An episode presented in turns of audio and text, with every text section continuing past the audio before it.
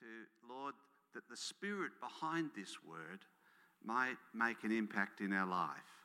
And that, Father God, that I pray that you would open our hearts to get a glimpse of what, of what you think, of what you have done. I ask it in the name of Jesus. Amen. If I can put a title to this message, and I've shared this message probably six times, hopefully not five times here. And I wrote this message a couple of years ago that impacted me so much that I can't get it out of my mind. So the title of the message is The Price Equals the Value. The price that somebody pays for something will equal its value. Those songs are all about price this morning. Every song was about price.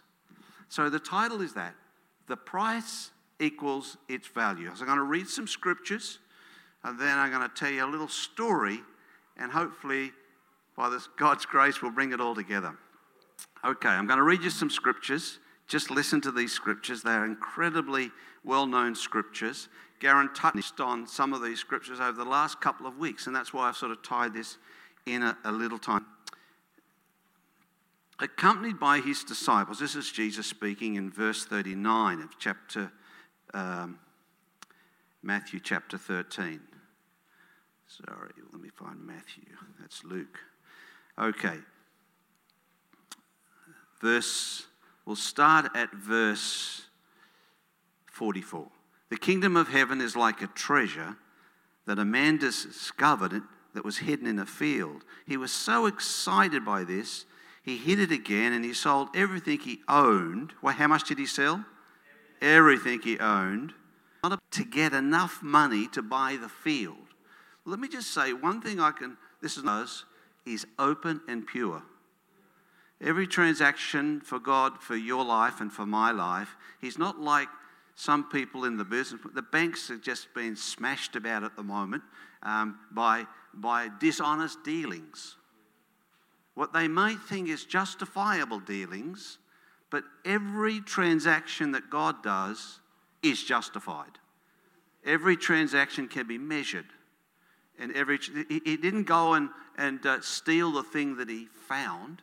He put it back and went away. We don't know how, he, how long he went away for, but the men went and sold every possible thing to complete an honest transaction, an legal transaction, and he bought the field. And when he bought the field, he owned the treasure. Got it? He goes on and says this. And again, the kingdom of heaven is like a merchant on the lookout for choice pearls. And when he discovered the pearl of great value, when he discovers the pearl of great value, he sold, how much did he sell? Everything he owned and he bought it. Now we'll go into Luke for a moment. Chapter, no, sorry, we won't. We'll go into Psalms. Psalm chapter, Psalm 8, verse 3. This is an amazing little psalm that's written by David, and he writes it in such a way, he's a little bit shaky on it. And uh, it's not so shaky on this modern translation I'm about to read, but in the King James Version, the, the interpreters of the scriptures were a little bit scared how they should write some of this passage. It goes a bit like this. And when I look at the night skies and see the work of your fingers, the moon and the stars that you set in place, what are mere mortals that you might be mindful of them, human beings that should, should care about them? Yet you made them a little lower than God. That's the New Living Translation. You made them a little lower than God, and you crowned them with glory and honor, and you gave them charge over everything you made, putting all things under their authority. Now, the King James translators of David's words said, What, what is man that you be mindful of him? For you have made him a little lower than an angel. It was a capital. At least they had the courage to put a capital A in there. And that word angel means Elohim, God Himself. And David is awestruck. He's thinking, oh, my goodness, can you imagine anybody saying, Here is God, and here is all of creation, and here is angelic spiritual beings, and here is the animals, but somehow uh, there's an elevation moment that takes place with a human being that you can put him right next to the Trinity. You've got to hear where I'm coming from this morning. The price will equal value. Now, the third scripture I'll, I'll read to you comes from Isaiah chapter 53. We sung these words in the songs this morning. There was nothing beautiful or majestic about Jesus' appearance, nothing to attract us to him. He was despised and rejected, a man of sorrow, acquainted with the deepest grief. Yet it was our weakness he carried, it was our sorrow that weighed him down, and we through his uh, through his troubles were sorry, and we though through his troubles were a punishment from God, a punishment for his own sins. But he was pierced for the rebellion, crushed for our sins. He was beaten that we would be whole. He was whipped that we would be healed. Verse 7 He was oppressed and treated harshly, yet he never said a word. Unjustly condemned. He was struck down for the rebellion of people, and he has, for he had done nothing wrong, he had never deceived anyone and he was buried like, like a criminal. But listen to this in verse 10. But it pleased the Lord. But it pleased the Lord to crush him and cause him grief. When I first read that scripture as a new Christian, I thought, dear God, he is mean. How could God the Father enjoy doing something to God the Son like that? That, I mean, I don't want to be a part of that family. That's what my thought was back in those days. Fathers are meant to protect and support and encourage and mentor their sons. True? True? Good. And yet, this father, Holy of Holies, was happy chappy the day that all of those things that I just read to you happened to Jesus when he sees all these things that have been accomplished, it says that God the Father will be satisfied. I want to say to you this morning the price equals the value.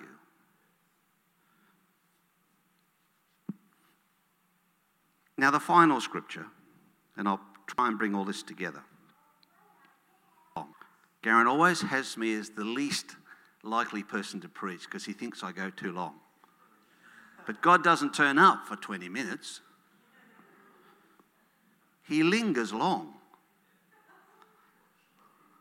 I only wish these young guys could appreciate that.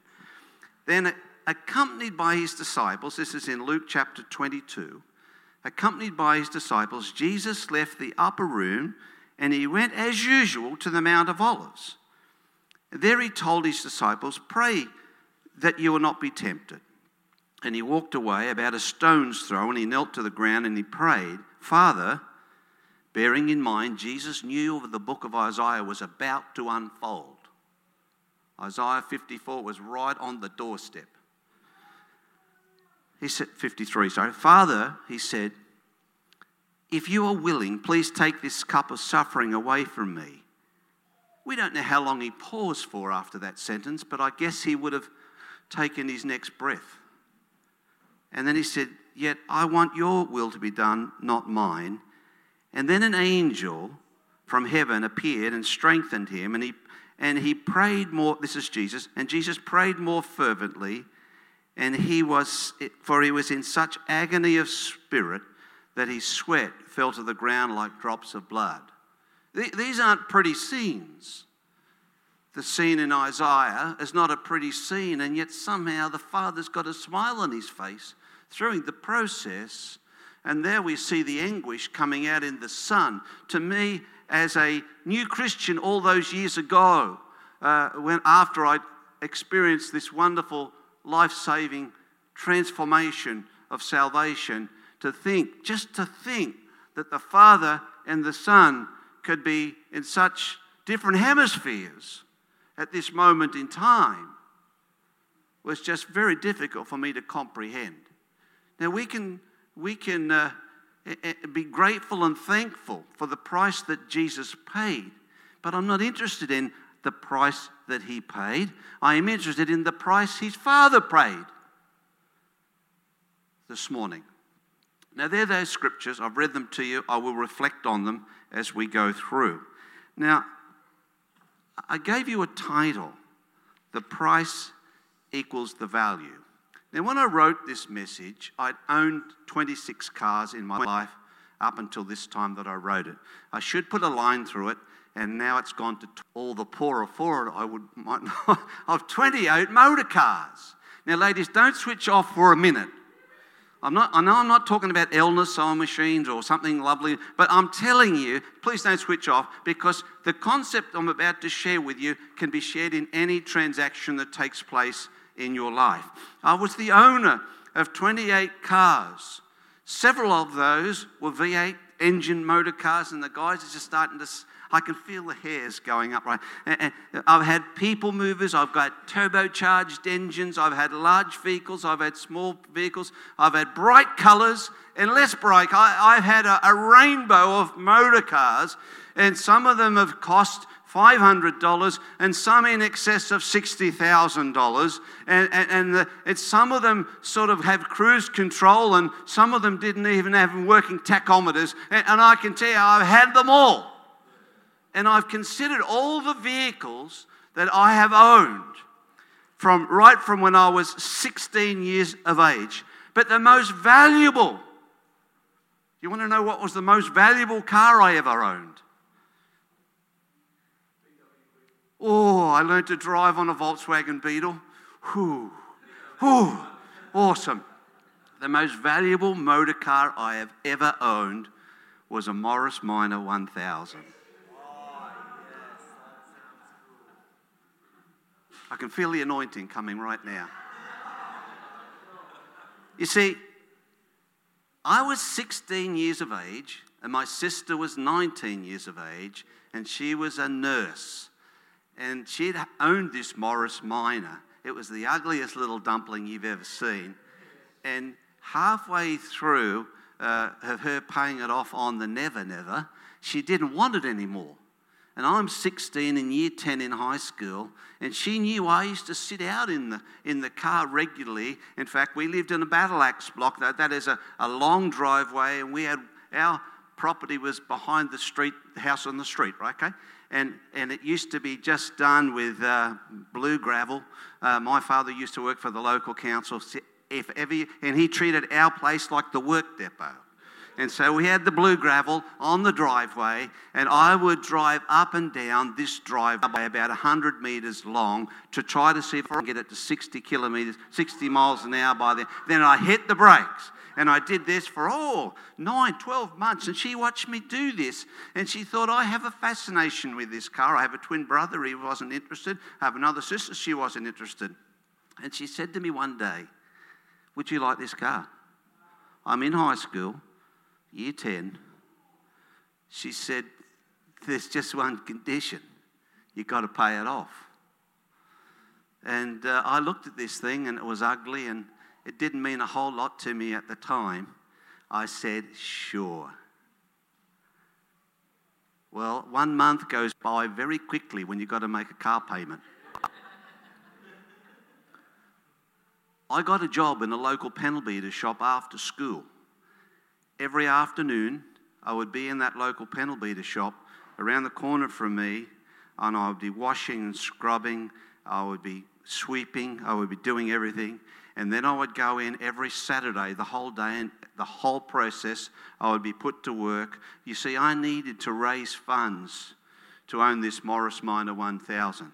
This Morris Minor, my father is a motor mechanic. This Morris Minor was, a, as I mentioned to you, it was, it was, it just barely existed, and uh, I had, it was full of rust. The brakes, you put your foot on the brake, and it thought it was an accelerator. It seemed to go, it seemed to go quicker. I, sac- I don't want you to get your hankies out just yet, but I, I sacrificed enormous amount a, six, as a 16 year old boy. I'd lost my social identity with my friends because I didn't have time to be with them. And, uh, I couldn't. And I'm a social person. I had to give up those things. Had to take on all this weekend work. I had to do everything I could possibly do to keep keep afloat on this thing.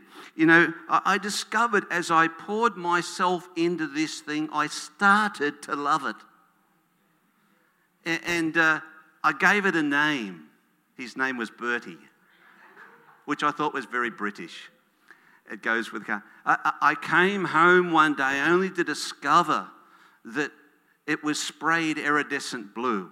My dad took it round to the panel beater shop and said to the guy in the panel beater shop, I know my son's working his guts out for this thing. That's GU inner parts. And, uh, and uh, I, came, I had three and a half inch cross ply tyres on it and uh, I put shiny silver hubcaps on it, and I just kept working. And when I left high school, I still had very little social interaction because I earned $18.20 a week. My mum got 25% of it.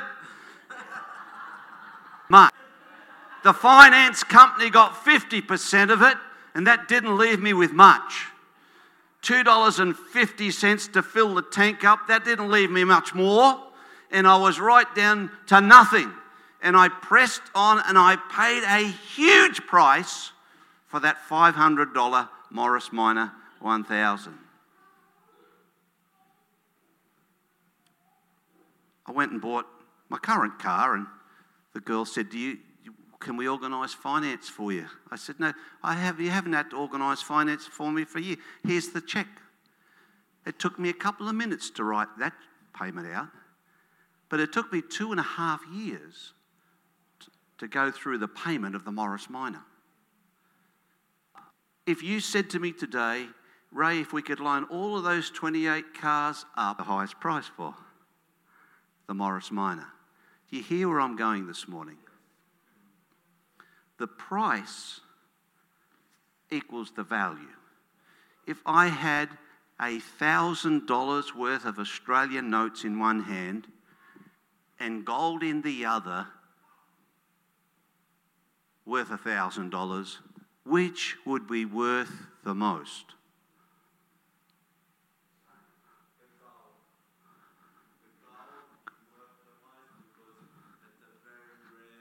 Says a $1,000. You ever seen that late, lately, mate?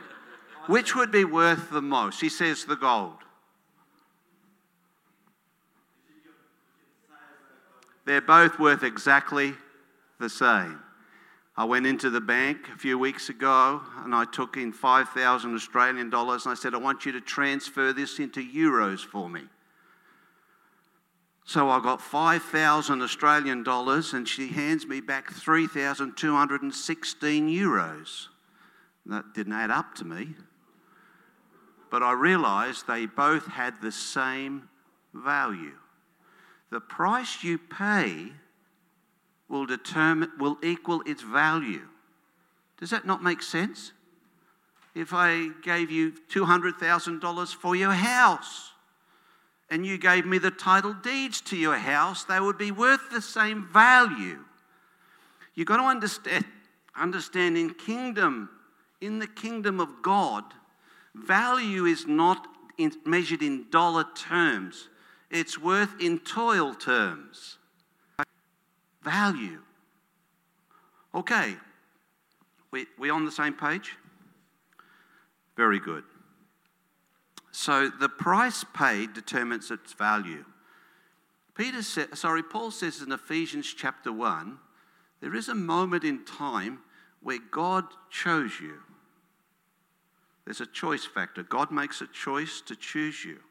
He's saying, I'm about to pay a high price for you, and then it goes on into the middle part of that same chapter.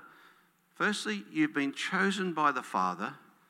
Secondly, you've been redeemed by the Son, Him being the price paid. And thirdly, it says you'll receive the Holy Spirit. Now, there aren't too many people that can say they've got the Holy Spirit outside of the Trinity. And God says He's going to pay a price and when he looks on us, he looks on us in the same light as value and price paid. No wonder as it says in Isaiah 53, that it pleased the Father when he saw what he saw in what Jesus went through at Calvary. It pleased the Father. I try to see the Father through my eyes. This morning, as I want us to understand the Father through his eyes.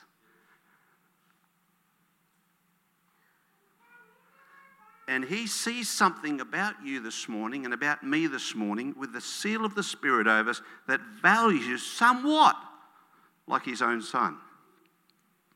Now, that's why David said what he said. What is man, God, that you could be so mindful of him that, that you would elevate him to your status? Now, I'm not saying there's room for another member of the Trinity, but he says, just marginally lower in value terms, he says, just marginally lower than Elohim, God with us. And when this amazing transactions takes place, we've got to look at it from the price paid. Not, it's not a commodity thing where you can say, oh, down the track, oh, here's the check for the new car. No, no, no, no. It's the price paid for the new car. It's the price paid for the new existence. It's the price paid for the new beginning. It's the price paid to get into the Father's house. It's the price paid for having your name written in the Lamb's book of life. It is the price paid to have His blood wash over us and set us free from our sins. It is the price paid. And the Father looks at us in value terms because He paid the high price. Does that make any sense to you this morning? And so I want us to really appreciate the fact that the driving force between, behind the great sell off when he sold he, all that he owned to buy the pearl of great price, that the, the driving force is not typical of the Christian message. The driving force is not that. The, the driving force is the value that the Father places on his people. That is the driving force. That is the driving force, Susan, of the value that God places on you. That's what gets God up out of bed every morning. The, the Bible says he's like the sun going across the sky from the east and sets into the west, only hasten to the place of its rising again. There is something about God that is quickly getting up in the morning because of the value. Oh, you don't understand, Pastor Ray. I'm just so and so. Well, stop looking at yourself through your eyes. Stop looking at yourself or stop uh, uh, allowing yourself to think how other people look on you or how or, or, the misfortunes you had in your life the ups and downs stop looking at yourself uh, in the value of your life journey uh, uh you start looking at yourself through his, how he values you no wonder David says, Where can I go from your presence? The same revelator that picked up the psalm. He said, Where can I go from you, Lord? He said, If I take the winds of the morning and go to the uttermost, I can't escape from you. Because God is, He gets up early in the morning, mate. Man, I, I just want to spend more time with my pearl. It's equal to all that I have. That's amazing. And yet he's, he's named all the stars in the galaxy, but he wants to spend time with the pearl. Don't feel poor about yourself. Don't be prideful either, but recognize your value. Human life is valuable. God paid a high price for it. He paid a high price for you. He paid a high price for me. So I, really want us to get a handle on this this morning. The language that David uses was a language of nobility. He said, There's something about high elevation. There's something about a platform in which a man was meant to live on. And, uh, you know, there were platforms in, heaven uh, where we know uh, Michael was a, a great archangel Lucifer was another. And yet, these, these great, incredible positions of authority were placed in heaven. Well, there's a place in heaven that's still there because Lucifer was cast down. I don't know, but I half suspect the church the people of God who he holds in high Jesus comes again, the church will at least rule with him for a thousand years. Why would God do that? The price he's paid elevates your value. So, friends, I want to encourage you this morning. Start looking at your life through how he values you. My Morris Minor, if I had a one car garage and all 28 cars pulled up on the front lawn, I can tell you one which one's going into the garage tonight. No hailstorms will get it. God's watching over us just like that. He's amazing, God. He's a great Father. And He paid the price with His Son with a smile on His face. He says, This is the high. Jesus never got any other answer but silence. He said, I got the message. High price equals high value. I'll do it. I wonder if you could stand with me this morning.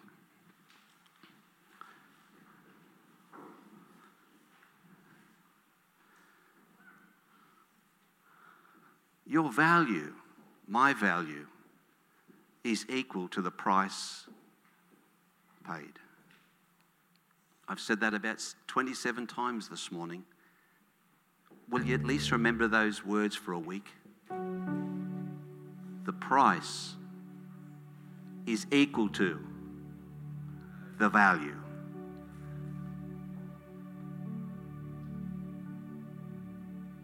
One son laid his life down so another son could take their life up. One down, one up. One left the throne so that another could be seated on a throne. The Apostle John said in the book of Revelation that God has designed us from here on in to become kings and priests. Kingship. Who watched the royal wedding the other week? Did you, were you interested, lady, about, about the tiara she was going to wear? When royal nobility comes, they wear a crown. We're royal nobility. Let's not be prideful of it, but let's be appreciative of it that God has ordained us to become priests and kings because the price paid is equal to the value. Father, we thank you this morning for your goodness. Lord, if there are some here that are struggling with that thought, show them, I pray that you would speak into their hearts this week. Lord, help them as they go to their word. Show them in the word of God, Lord, uh, uh, of all that you have done and all that you are doing. Lord, you are a good God. Just close your eyes for a moment. You know, I said to the guys in the band, I said, I'm not going to have an altar call, and I am not today. But I do wonder if there are some struggling with identity. And uh, you can't get past certain issues in your life, things that have come your way by your own uh, poor decision making or because of circumstances that have just, that's just the way it is. And you have an image that is inconsistent with what I just declared to you this morning. And I, I would be praying for you, Father, that you would that you would truly help those individuals. Maybe with all eyes closed. Please keep your eyes closed, and I will keep mine closed. If that is you, I wonder if you could surrender those thoughts to God by raising your hands to Him. Only He can see you if we're honestly with our eyes closed. And say, Father, I'll, I'll pray the prayer and you let it be your thoughts. Father, help me to change my image. Lord, you paid a high price for me. I'm valuable. Help me to see value. Father, in the name of Jesus, sweet anointing of God, I pray that you would do that. In Jesus' wonderful name. I'm done. Margaret's not here this morning. She's in Canberra, and that's where I was this morning. And I drove down this morning. It's a beautiful drive to spend some time with God. and uh, I'm going back there in a little while. We're looking after some other grandchildren. There are eight guys on this trip to Sri Lanka. Every one of them, bar one, is a son of the founding men that started the mission. Me being one of those men. Isn't that wonderful to think a generational jump c- can happen and God can just keep flowing through the line? Isn't that awesome? Eight men.